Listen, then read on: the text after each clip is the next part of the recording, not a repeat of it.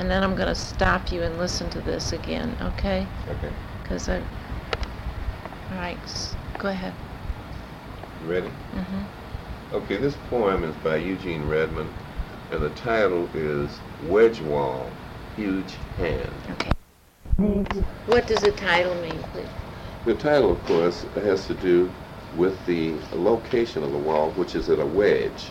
It is at a wedge. It's where two streets come in together and meet. Okay. So it meet, they meet at a V. So that's the wedge All where the wall is located. So he, he named it the wedge wall.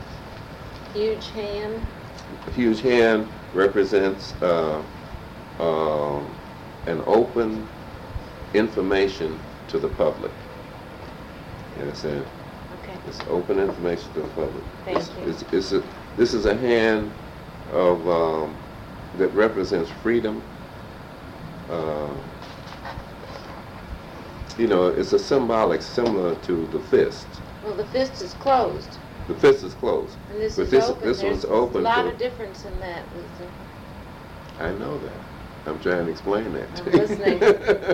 okay, I'm saying that is similar in in terms of being a symbol, symbolic, like the fist. By this one being open, it is displaying knowledge and information to the people. See, it's an open hand. See, so that was a purpose for that. So it's a huge hand. He saw it as a huge hand. But let me uh, read the poem. Go ahead. Okay. Uh, by the way, it was located at Leffingwell and Franklin in St. Louis, Missouri. Uh, walls just usually just. Well, let me say that. Start again. Walls usually obstruct, disrupt, or hold things up. Rarely are they pathways to the to pride and power, like the St. Louis Wall of Respect. Black built so blacks can see their blackness tower. The wall is a huge hand outstretched, outstretched or turned on its edge toward the caged overcast. A hard hand whose horoscopes crisscross or run parallel in time, 3,000 years backwards in the mind. A hollowed hand, blood-stained in black brick, etchings of unearned agony. Go ahead. See black people passing by. Young girls stop inside. Black, brick by brick, the faces rise. Stare, stun, the stolen eyes. Ending its long, its day-long glance, the swollen sun splurges a final stare. Its stiletto eye, having baked bone hard, the painted faces in the skillful, skillfully sculptured hand. Mounting ladders and platforms, black artists, their solemn, sacred tools singing in silence, applied in pride and pain.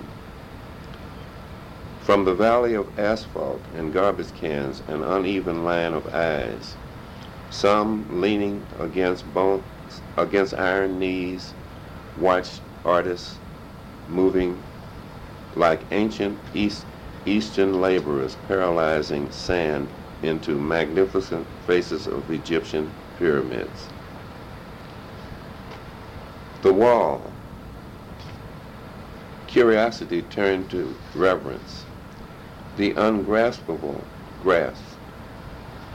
Towering untouchably over timid stares of the enemy. Eye for an eye for each passers-by. War of the wine-washed sidewalks. The wall is the people. Is the wall is the uh, whale wall. Uh, you know, sometimes I feel like I ought to stop and say something about this. Go ahead. That's fine. I- Explain Yeah. anything you want. Yeah.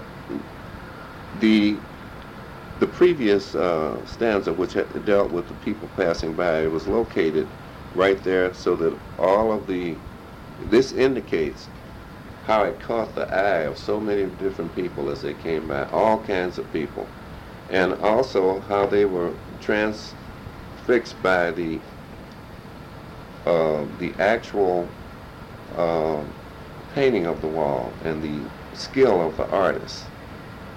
He, he, he gets all of that. And then he talks about how this is the same kind of labor that had been done previously in Africa. Uh, stanza three, the wall. Curiosity turned to reverence, the ungraspable grass, touching, towering untouchably over timid stares of the enemy. Eye for an eye, for each passers-by, war of the wine-washed sidewalks. The wall is the people.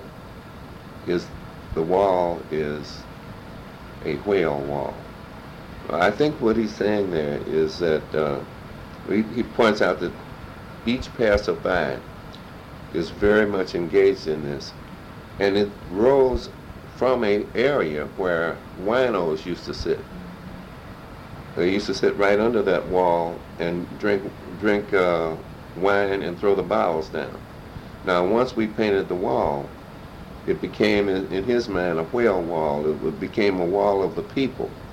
And the Whale is W H A L E. yeah, like a, a Like a fish, whale. a huge. A, it's another way of saying a huge wall, and Oh, I see. and to them, uh, it was such a great thing uh, that they no longer sat there. They not only didn't didn't throw bottles and wine bottles down there, but they kept the place clean, and they also uh, watched the wall to make sure that no, nothing happened to it. They were guardians of the wall. Uh, strikingly still, at a vigorous pace, a haggard beard, beard or a violent face, cold anger stares or a bonnet with lace, or Garvey's warm urge, up you mighty race. Now there he's really uh, encompassing all of the people who are on the wall. When he talks about the haggard beard, the violent face, uh, cold and angered stares, a bonnet of lace, which had to do with uh, Phyllis Wheatley uh, and Garvey and so on. Uh, wall belongs to the people, black, who come to it like Moses to the Mecca, Like Mo- Muslims. Muslims, like Muslims to the Mecca. Uh, wrestle family by truth from colder walls, that dope in their minds, and give them a white Jesus to die for. The wall, now there, of course, you're talking about images. He's talking about the uh, how important it is for blacks to have a black image of someone who has accomplished something and has been uh, positive in their life and in, the world, uh, rather than to have white images all the time, uh, such as Jesus. The uh, wall winds miles and miles and miles and miles. Now he's talking about in the past. And the steel knuckle fists jet like street lamps along the way. It must be it. That's it. Okay. And that's Eugene Redmond, and he dedicated it to John Henry Redmond Sr., John Henry Redmond Jr., and John Henry Redmond III. That's right. Which is very now this was nice. copyrighted in 1970 by Gene Redmond.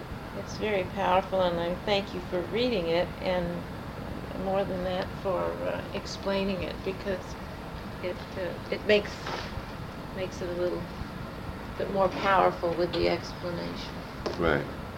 Um, there's two more things I want to cover, and um, one is this letter that you showed me about um, to, to, to Clyde Cahill, who was then now a judge, but now then at the Human Development Cor- He was the director of, of Human Development. And the other thing I want to cover is what you're doing now, which is the erecting a, uh, designing and, and planning for a new wall, since the other one was Mm. destroyed. So let's go on and tell me about Well, this. um, This was O- October 14th, 1968. Yes, this was a program, see, um, in keeping with uh, the Black History uh, program of uh, action, uh, we developed, not only uh, did we work with developing the Wall of Respect, but we developed all other kinds of programs. I mentioned earlier that we uh, set out every Monday a uh, list of questions about black history, and then the following Monday, uh, we gave the answers and gave another set of questions. Now this raised education. Along with that, I wanted to develop something that would uh, provide a lecture piece. No, it's okay. A lecture piece uh, for um, for the community, where you could go from to churches, you could go to uh, schools, you could go to all kinds of organizations and give a lecture. Uh, so what we did is we, uh, we I asked, well, let me, I'll, I'll read this letter. Maybe it will help. Um, I'm writing you for the purpose of suggesting a very important means of educating both black and white children in, of St. Louis through the poverty program. At the last Black Hip session held at Page Park, YMCA, a most impressive piece of art was used displaying 10 historical paintings. This life-size folding, it was a folding uh, like a screen. Did you copy the wall onto this? No, we didn't, it it was not copied. These are individual paintings. There were 10 of them. See, 10 individual paintings. Di- separate, different than these or the Had same? nothing to do with Nothing, that. This is another project. Okay. Okay, and what I'm asked, what we were asked, see, this is a, we did a number of different, pro- from the wall, by the way, there's another thing that we did. I took pictures of the wall and made a poster. And the posters were put in all of the libraries, and we, and, uh, and they were even sold to the general public at a very cheap price, just at the cost of, uh, of the, of the, of the, of, um, construction. Did you have a comic book or a children's book that you put out or? Not yet. Okay. We would like to do something like that. Someone asked me about that. Go ahead. Okay. Uh, the um, I had been encouraging people to do that a long time ago, but if nobody else has done it, then I'm going to do it.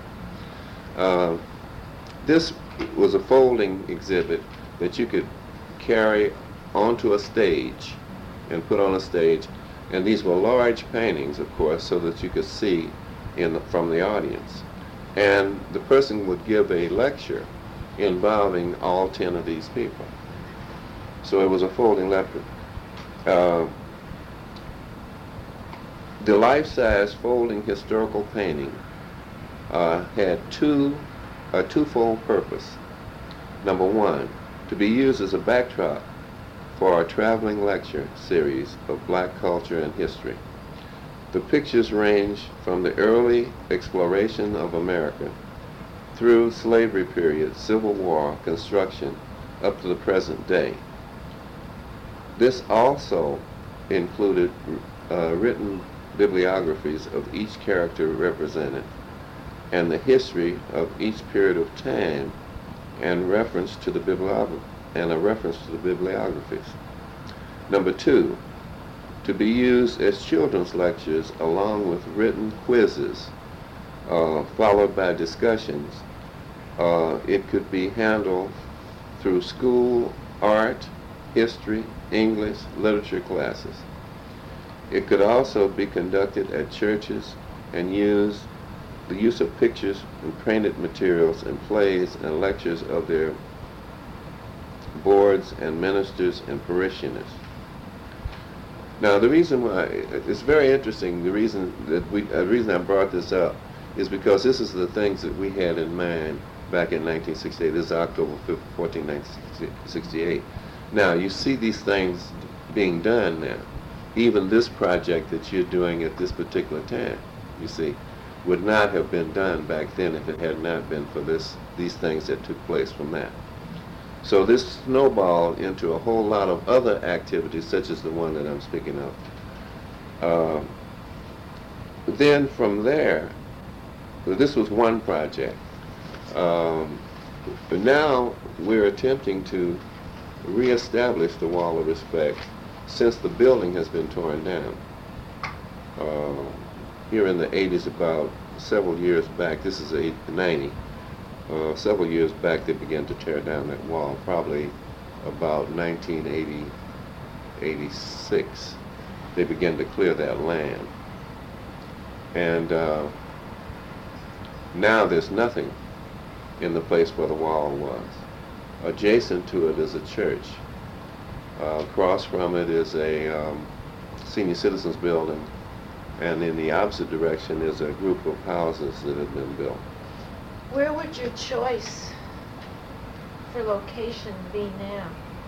Well, we have developed ex- exactly the same way as we did before, a group of community people who will sit down and discuss uh, where the location will be, and I just had a telephone call related to that. Uh, are you, do you have the same enthusiasm? I do, yes. No, no, I know you do. You're Uh, just a little piece of enthusiasm sitting there for everything. Well, I they can say that it takes someone to start something. Right. And uh, so these people who, what I've done is rounded up people who I know had a concern and interest in that project from the very beginning. And in fact, we use, uh, I con- contacted an artist who was involved in it. Could you tell me some of the people that are involved in it now? Uh, I prefer to wait till later on All that. right. Okay. And uh, because this is just a very beginning brainstorming session. Okay. We don't even know if all these people are going to stay with the group or what, but eventually. Have you had a few meetings already? yes. Uh, we're having a meeting day after tomorrow. And this, Well, It would be nice if you would keep uh, myself or the education department at the History Museum informed mhm, and uh, as to your progress. yes. I'm hoping that there will be a phase one and a phase two. I'm hoping that uh, the first phase would be a, the original wall in the place where it was originally. And that we would be able to buy the land and construct the wall there and have this, al- maybe almost the same artist come back and do it over again. The second phase would be a, um, a park that would have a museum, a theater, and, an- and other walls. Uh, those are the kinds of dreams, you know, that we have at this particular A time. dream. Yeah, but the, um, uh, the group that we're now developing will have to make those kinds of decisions. And uh, they will discuss it back and forth. And just as we had compromises here in the, the faces that went on the wall, we're going to have compromises there also. Luther, is there anything, any issue, any part of this that I haven't touched on that you would like to uh, bring up? Uh, I sincerely feel that the purpose of all of this, the wall, and all of the activity that's being done in the city of St. Louis around the question of black history, black culture, and so forth and so on, especially into the black community, that while I realize that it is the role of, of each ethnic group to keep their own history, there's no question about that. Um, but there should it should be shared with the total community so that uh, other people will see the uh, uh, contributions that all of the all of the different groups have made. You know, not only do we need to know the contributions of the Irish, the Italians, the Jewish people, the all the va- uh, various different groups. We need to know the contributions of Black Americans also, and they have been making contributions in every way from the origin of the founding of this country. You know, from 1776 all the way through, and even before, um, blacks were involved in uh, in the Revolutionary War. They were. Uh, uh, Phyllis Wheatley, who's on the wall, wrote a poem about George Washington and sent it to him, and he invited her to come there. To uh, so blacks have been involved, you know, in every part of America. There's a uh, a book on blacks in America's wars, which shows how many blacks served in the Revolutionary Army in all of the wars, all the way up until um, our, our latest one, Vietnam. But in every war, black soldiers have served and uh, and had to fight and so on.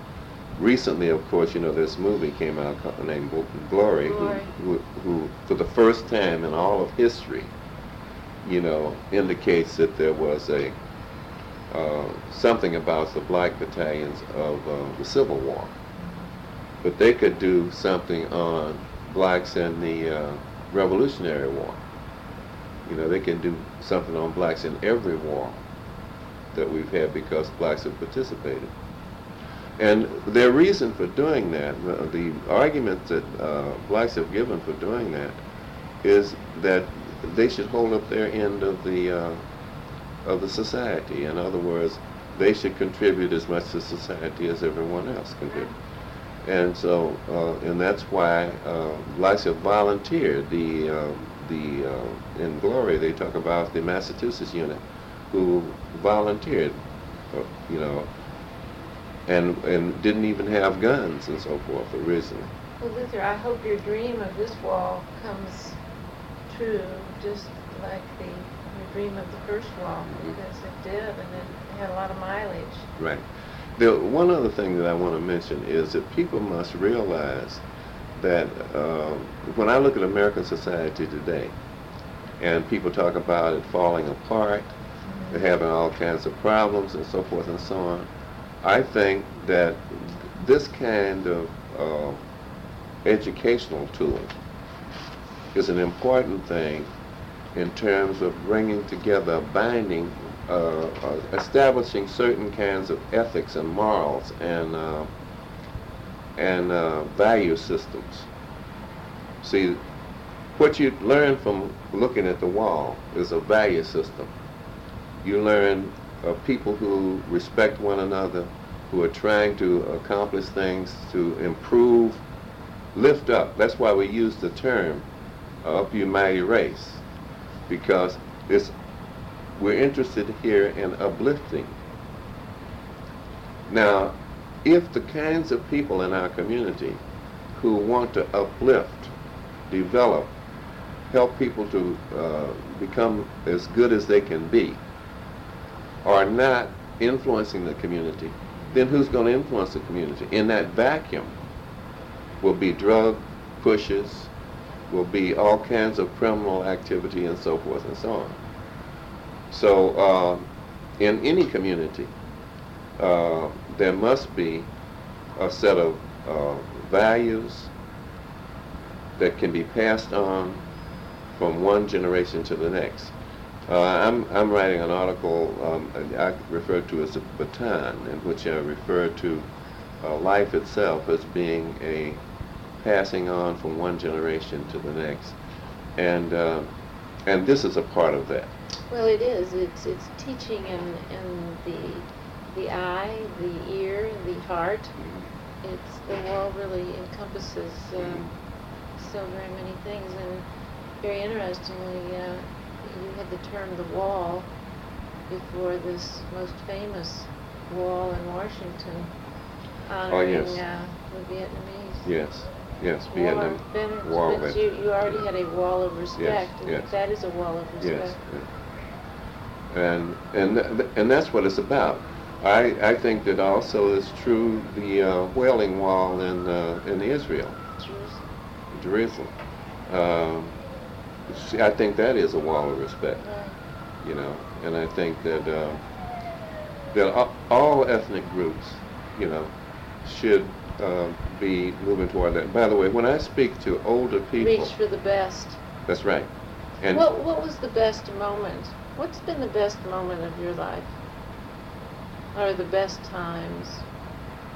Whatever. uh, well, I guess after I came out of uh, army in World War II, and I went to school and took electronics, and uh, there was a period in the 50s It was during the period where, before and during the period of Martin Luther King.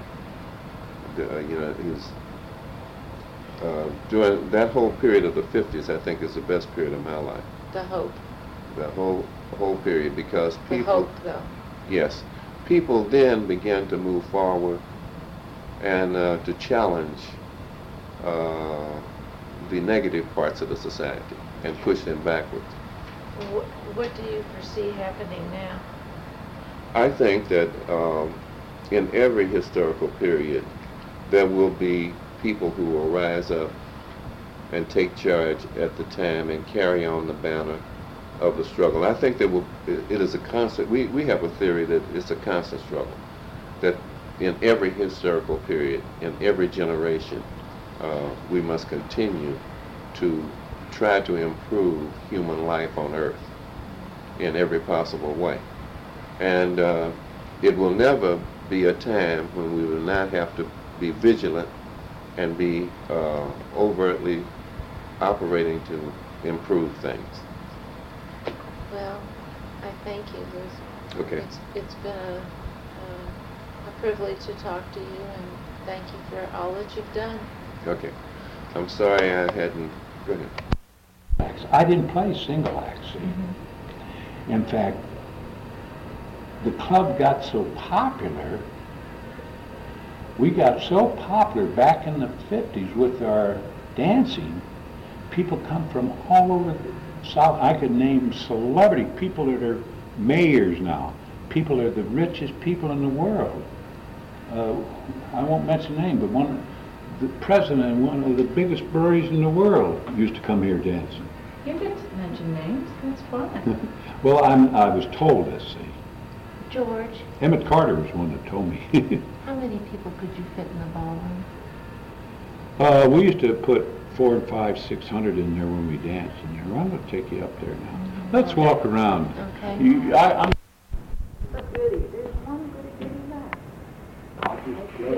May I, may I have a goody goody on Natural Bridge? I'm gonna give you, I'm gonna give you one of those dogs. May I ask you a question? No. Uh, did you have Chuck Berry before you had Ike in the Kings of I'm Rhythm? not sure. He Because he was really on top, he was really on his way before Ike came along. I mean, they were on top when Ike came to St. Louis. Chuck Story, Chuck Berry has never had me in any of his stories, but I'm the guy that helped him open up the first black club on Grand and, Grand and, uh, Washington. You know when he had it on, he's, he's on this. I'm he's not somewhere- familiar. Well, I'm, he knows it. What was the name of that? Downstairs. Yeah. I helped him, I was, I had connections and I was, uh, he had was downstairs and, and- I went with him and got him the permits and got him everything he needed and everything. What was the, could you tell what His was? daughter she was sang with my son. Yeah. I'm, Second you- generation? You only, I, I. What, what was it like when, when they played here? When he played here? Well, Chuck Berry didn't play here as a band. He played here as, Huh? did he, what No, he never did bring his band here. He just, he used to come in here. Now, he Oh, came he in here, but he come in. And that, my, I told you, that was my son played with him. Uh-huh. And uh, so he would come in here to get some, I, I would say, I, I don't want to be repeated, but to be around the white people more. And I was Uh-huh. one guy that was nice to him. Hey, Fine, come on in. But he wasn't, as far as I'm concerned, he was just a black group, you you know. But he was just starting to get his records going, and I, I, I would help him get clubs open and open up his. I missed the question though, did he play here No. with his band? Oh, he Oh, he came, played? oh, yeah, he would get up here and sing. He didn't come in there with his band. No, he He'd wasn't- come in he and wasn't sit in. an He'd come in here. and sing. He'd come But he would and come and sing? Oh, yeah. But in, in, uh, I've been, he's been to my house and everything. Oh, yeah. Players. Shirley, I got a question. What? What was the competition like between your club and the Casa Loma, or the other clubs that you were telling us about in the I beginning? I didn't worry about it. I was I concentrated on this. but everybody was paying more attention to me. I said, everybody come and look. I, they say, oh, you ought to. I says, I'm not worried. I'm only worried about this place. Well, I guess my question, what was going on in the other clubs? Were they doing some, the similar kinds of Well, people tell me entertainment? they were watching me and following everything I do. Oh, well, that's, that's very interesting. They follow everything Uh-huh. This is Frankie Ryan. I guess that might be Shirley Gunter. I've never heard of her. I'm not sure. Gunter? who, uh, Yeah, have you Gunter. heard that name, Shirley Mm-mm. Gunter? No.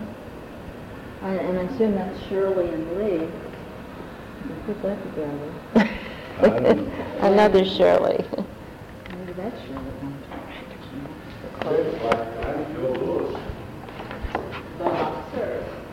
Oh, I went to his wedding. Who? Who? Oh, Fred Shanding. Fred I went to his wedding. Yogi Berra, Stan Musial, Joe Louis, Lou Thesz, Joe Garagiola, and Joe. this fella is a boxing man, Hans Bernstein, promoted uh, uh, some of the, Charlie Riley, and uh, the- he won the champion, Sonny Liston, uh, he promoted, Yeah, and he and I were partnered, did a lot of work together. And these, Yogi Berra and Joe Garagiola used to work for me, they used to be my gumballs and pick off the gumballs. Weekends. That's right. So then you weren't responsible for it then on the weekends? I was responsible for it, yeah. I, I owned it. Yeah. Go dancing. This is the interior ballroom to the left. This used to be the radio room. Is now one of our banquet rooms. But this is where I played the acts in here. And I used to have an act there. I played, oh, uh, what's the Italian fellow's name? Well, I used to play an act in here and have something going in that room. And this is the ballroom.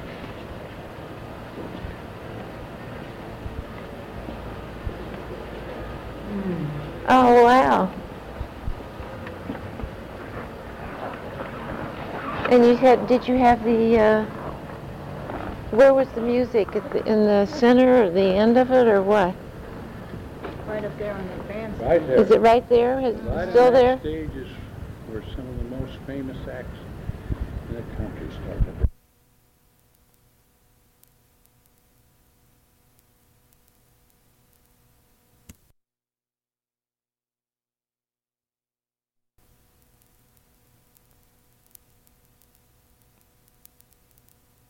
You know, Mhm. different acts.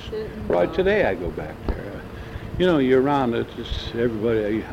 I, I just I brought what, what I liked, what the people liked, and that's why I brought black acts. in. They wanted to dance, fine. I go down the areas and pick them and bring them in.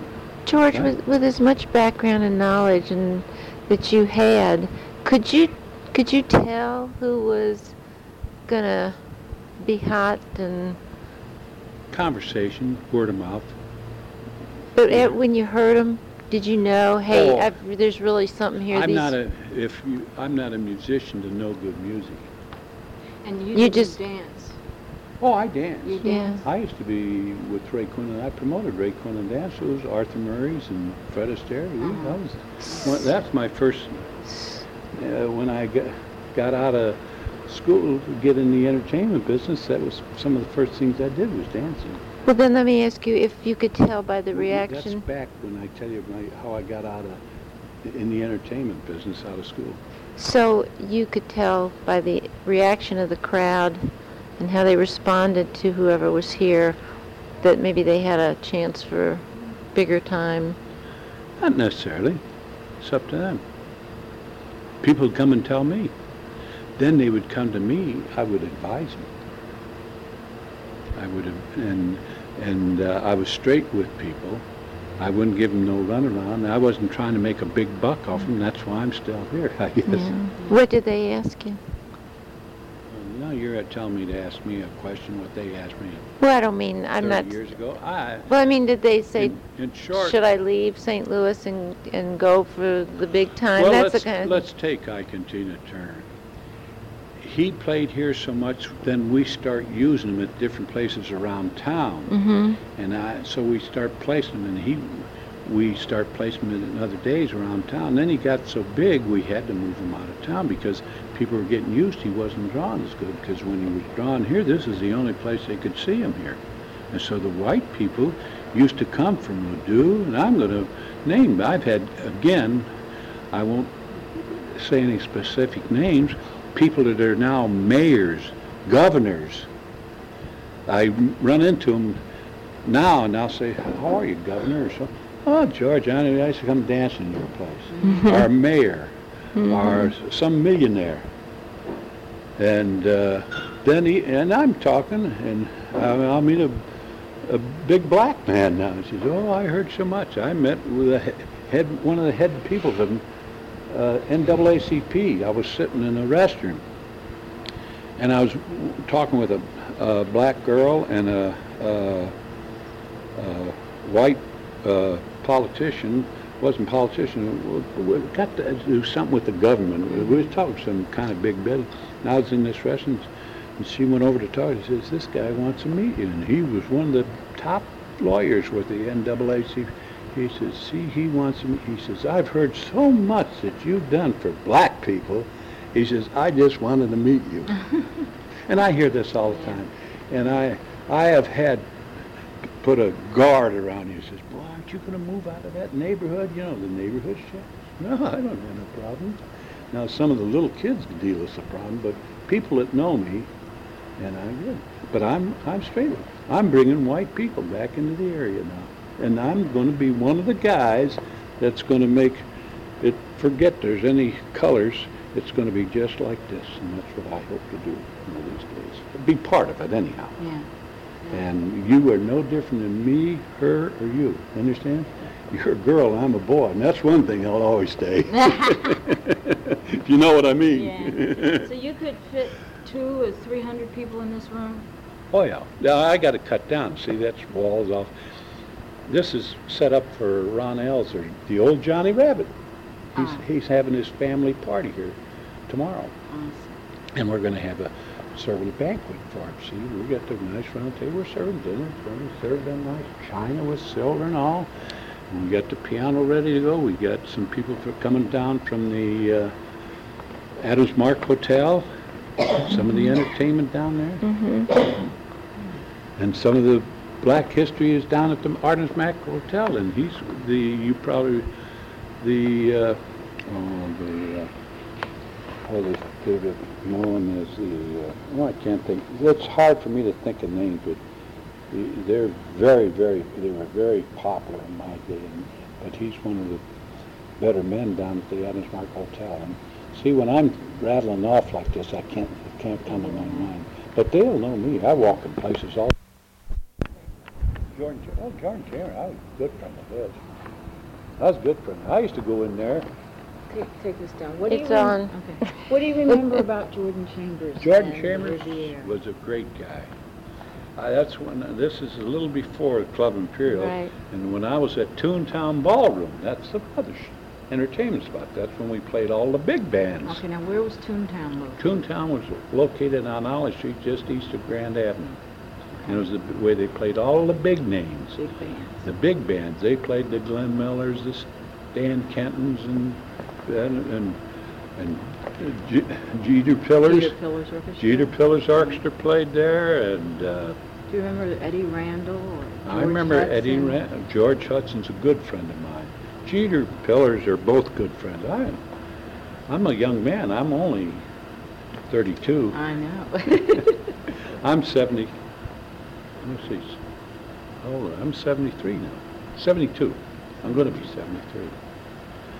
And uh, I know all these guys. you know. So, um, when, what do you remember about the Riviera? that Well, the Riviera, when we were at Tune Town Ballroom, we used to go over there from the uh, early, uh, I guess it was in the 40s, I guess, in the early It wasn't 40s. very far away. Early 40s.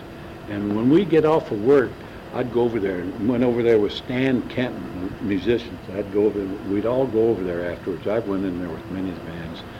And uh, this is one of my stories. We'd get over there, and Jordan Chambers and oh, they'd let us in, and they'd uh, uh, walk in, and we the band, and we were about one of the very few white to be the band, and a few of our friends were with us, and we had open house us. And uh, the bands would get in there and sit in and have jam sessions, and uh, and I can't think of the bouncer's name, the big husky black guy. And at that time, it was a case, these little black gals would want to come up and dance with us. And he said, don't do it, please. Just stay your peace, because I don't want one of these envious or jealous guys and they start, you know, make trouble. I said, fine, just politely refuse them, you know. So we, we stayed in our place, see. And uh, so uh, I said, "So don't bother me, you know, but, but we didn't mind being in there. We had fun, and they'd would, open. who would be in there playing? I mean, was it like an after-hours Well, it could have been, it could have been, uh, who's some of your, No, it's a big, it was, they Was it- played the big names. They- Yeah. They played, big it. Yeah, nightclub. Uh, Jeter Pillars didn't play, he played the Plantation more. Right. Jeter Pillars played the Plantation, but uh, I think we, George probably James. Louis Armstrong could have been there. Mhm. Uh, I, I've uh, been with all those guys. How many people could fit in there? It was a ballroom. Right. It was called the, uh, a ballroom, just the same as Yeah. Casa Loma or Tune Town Mhm, Ballroom. In fact, before it was the Riviera, it used to be the Showboat Ballroom, and we used to go down there when it was strictly a white place back in the Mm-hmm. early forties and late thirties, it used to be Showboat Ballroom. Mm-hmm. And, So it probably held as many as your ballroom oh, here? big, it's It was bigger, bigger. bigger than this, yeah. It was bigger. And they played, they always did play band, big bands and ballroom dancing. Mm-hmm. And when uh, Jordan Chambers took it over, he made a nightclub. And I, uh, I don't have to necessarily, I can say this for Print because he's long dead and gone, but he used to, he used to be the big politician, you know. Right. And for some reason, he was able to stay there late at night. No one ever bothered him. Understand? After He- hours. After hours. You heard about that, Yes. huh? You heard about Yes. that? And we used to go in and he, come on in, you know, we'd come in and the band would go in and, uh, and, and, uh, we, we enjoyed ourselves there. We had fun and band get in and jam session. It could have been any of the musicians just used to go over there after hours. And Jordan Chambers wouldn't stand for any fool. He run a tight ship, you know.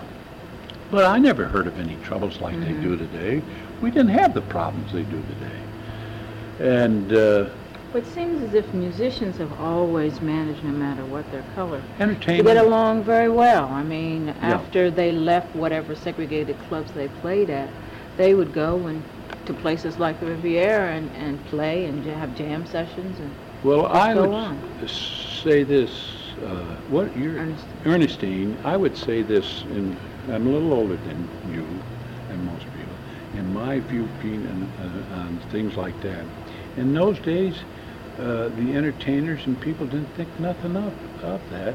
It's the people when publicity start coming out and as times come out, radio and television come in, and it brought people closer together. Understand? Mhm. And then money got to be freer and everything. and People got more money, and uh, uh, it just. You you like me to push you like that? No. No, I wouldn't like it if you did me. Nobody likes to be pushed. And if I invite you, come in and see me. Understand? I invite you to my house. Understand? I've had some of the finest black. Ike and Tina Turner's been right in my house. I sat in. I had their first press conference right in the basement of my house in Jennings. What was it like, Well, Press their conference. first press conference? Uh, well, it wasn't, I, I said press conference. their first, uh, I formed their first, uh, fan club. Oh. And there was a press conference there. We, we Yeah. re- Well, what was that like? well, I had all the kids that wanted to be his first fan. I got, I got all the literature. I got that for you. The, uh, my son Greg, who played with Ike and Tina Turner, was th- their first president of their fan club, and it formed right in the basement. Right in the basement Was he pretty uh, congenial? I hear Ike. Oh, he was- at that time, uh, very frankly, I'm going to say this about Ike Turner. Uh, when they told, I heard these stories. You want to sit down? Oh, all right. You want to sit Aren't down? you thoughtful? I'm tired too. Oh. I'm not so thoughtful. I'm tired. Okay. You sit down. No, yeah, you sit at the tape. Well, You sit, I'll sit I'm on the gonna- other yeah, side I'm of letting you sit. Yeah. I'm a gentleman, still a gentleman. I'm from the old school. See, I'm Okay. putting this gal to sleep. No, no, you were talking about uh, Ike, you said, to tell you the truth, fan club. because I was said, it was he congenial? 'Cause I- Very. Now, they, ta- We've I- I- read that he I was could mean. I could never, uh, uh, that's what, I could never understand these stories about him with Tina. When he was here playing for me, Ike and Tina Turner, well, as I said, before Ike and Tina Turner, it was Ike Turner and the Kings of Rhythm. Mm-hmm. And my first knowing of him, he brought this girl in here, Beulah, uh, Blulock, or Bullock. Blulock. Aileen Bullock Aileen, was yeah, her well- sister. It wasn't Tina, yeah. Right, it was her sister Aileen. And uh, so uh, they brought her in, and, and Tina used to change. They used to change back in this back room over in here. But he brought the singers. And we were sitting right here where you're sitting now. I sat about where that table is there, and I remember I, we were in a chair like this and sitting on the table, and they were all rehearsing. He had these girls in there. Uh, to uh, break them in. He had this new girl and uh, going to sing, and, and uh, he said, uh, I think he'd already started uh, that then. It was Ike Turner Kings of Rhythm. Then when he was forming the group, you know, with the Ikettes, and Right. he says, what are we going to call those girls? Uh, I, I said, what do you think we should? I says, I don't know, Ike. And about that time, I says, uh, why don't you call them the Ikettes? And from then, they were Ikettes. And I don't, I'm not sure how T- Tina Turner came in there, but I think he, they got so popular and they, he saw, so uh, somewhere along the line, it was, uh, went from Ike Turner the Kings of Rhythm, and the next thing I know, he was Ike and Tina Turner Revue. Because with the girls back there, but they used to rehearse here. Oh, well, they were here maybe for four or five years with me every Tuesday night, or we'd book them out on different nights like that. And uh, and they got so popular, people would want, and then we started playing them around the different parts of the town, and in South St. Louis, and this here, and then they would go, and then he started playing here on Thursdays, and then we tried him on a Friday, but I guess he was, it was getting too much there, and then it's, the crowd started falling off and fall off. But he was in demand. He was getting in demand, and then he started playing the colleges around. I, and I—I've got stories where I, letters where I used to book him in the colleges and stuff. Were I you his wasn't- agent? no, no, I was never his agent. No, I wasn't his agent. uh, But I could book him. I says, here, they call me, so I could go. I could always book himself if he could. and, with, and I didn't get no commissions. I wasn't one of these guys. Well, I want my commission because the more popular you get, the more people he brought in for me. So we start booking around. But I sort of worked with him, you know, as a as an advisor, and he listened to. He used to come to me for everything. And I used to go with him, and we'd leave here, and we'd close up at night, and I'd go down over on Jefferson and, uh, oh, there used to be the Crown, uh, no, it wasn't Crown Restaurant, it was a little restaurant at Jefferson and Franklin there, you know, it's a Yeah, the Crown. Crown. It's still there. Is that, Yeah. what is it called, the the Crown? Crown Cafe. Crown Cafe, yeah. It was a black restaurant. I used to go in there, and I'd be the only white guy in there, and that was the black area then. Mhm. No, I think nothing of it. You, And when, you went in with him? yeah. Oh, yeah, I did. I, then once in a while you get a drunk, come up and say something, I could get in your place. and when I, and the same thing up at the Riviera, when, we didn't have the trouble. They're uh, drunk, and I don't care where you are today, it, it's the same thing. Did he talk about his dreams? What he wanted Well, to do? uh, uh, we was talking about Ike and uh, his, he was a perfect gentleman when he was here. When uh, he came here, he wouldn't let any of his men go up in the bandstand without a suit and tie on. They couldn't take drinks. They weren't able to drink Coca-Cola only. Ike just drank Coca-Cola only. He stayed in his place. These white chicks would come up, play up to him, and he'd say, gee, what should I do?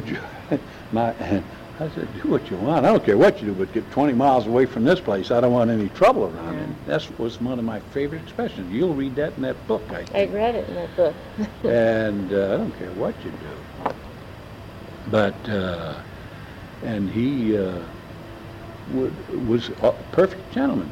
And Tina, when she became Tina Turner, Ike and Tina Turner, she used to go, she was, she would, wouldn't get with the crowd too much. Oh, she'd come out. She'd stay back in the back. The band used to open up. And I don't know who was fronting the band. They had a f- different front. I can name them. They all know me, but they they come and see me. Yeah, I used to be with them.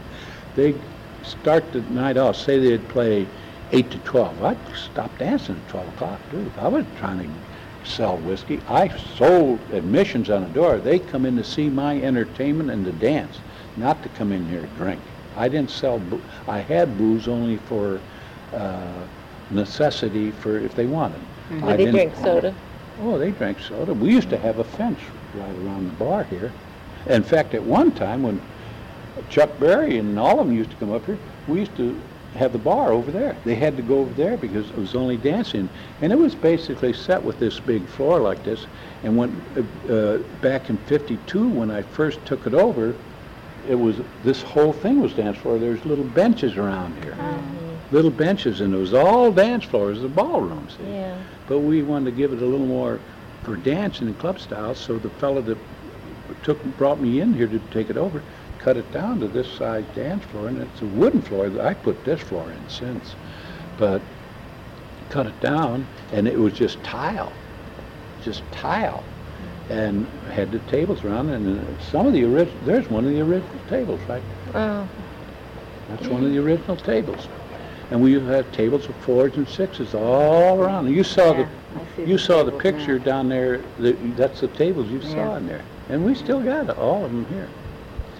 And, uh, so So- we put it up club style and let them dance. And we had dancing from eight to twelve, On those Tuesday nights they were in Two- here, it was eight to twelve. eight to twelve. Was It there- might have been eight to eleven now, huh? was there a difference uh, in the crowds uh, when Tina joined the band? In other words, did, was that a bigger draw than when Ike was here with just the Kings Kings of Oh, later on, yeah. But I grew from from- almost day one. Yeah. What, how I got to know, I mentioned Teddy Cole. Well, I used to play the different bands, and and I, uh, like you, I say, some of these guys, I didn't even know who they were. This is, well, Jimmy Forrest was one of them. He used to be my, and, uh, I, I knew him because he used to be played for me almost every Tuesday, you know. And uh, they used to tell me about these bands, and the kids seemed to like the ba- black bands to uh, dance to then, and so because they had uh, the better beat that they wanted to dance to, so that's why I hired them. They played. Uh, I don't care if they're black, white, and blue and pink. We found a few white groups. Uh, Joe Bowley's, Bo, Joe Bosey was a white group, Italian fellow. They seemed to like him. But I used to use him on prom night on a Friday night when, you know, I had the college crowds here. Who else did you have? Um, what other black groups that maybe weren't weren't as, didn't become outstanding like uh, Ike and Tina Turner, but they still drew people here? Jimmy Forrest. Jimmy Forrest. Jimmy Forrest had his own group here. Then I had, uh, oh, I don't know, you're asking me something. It's hard. Every time it's I hard. turn Maybe around. when we go through those pictures, well, I, uh, then you'll. well, uh, the pictures won't tell you everything. I didn't keep record of everything. Yeah. I'll tell you what, I've you. got, I've got, uh, Foots Goodson was one of them. Goodson. Was the name of it. And I'll tell you who was one of them is, uh, well, Jimmy Forrest, you know, ended Yeah. up in, uh, who, were- oh, some guys that, he got to be pr- pretty, Jimmy Forrest, you say, had his own group at the time. oh, yeah, he played for me here, yeah. hmm hmm Jimmy Forrest and Little Milton was one of them, and, uh, uh, Emmett Carter and, oh, some other names. And, oh, like, uh, uh, bands they used to they used to play with bands but they I think uh, at that time little not little Milton but BB uh, King or Albert King. Albert King. Albert King. Albert King and uh, BB uh, King uh, th- this is people that tell me these things. Mm-hmm. and he used to play with so and so and they, they used to well, they used to come up here and be able to be able to sing and work in the in the places. You want to cut that? Yeah. Uh-huh.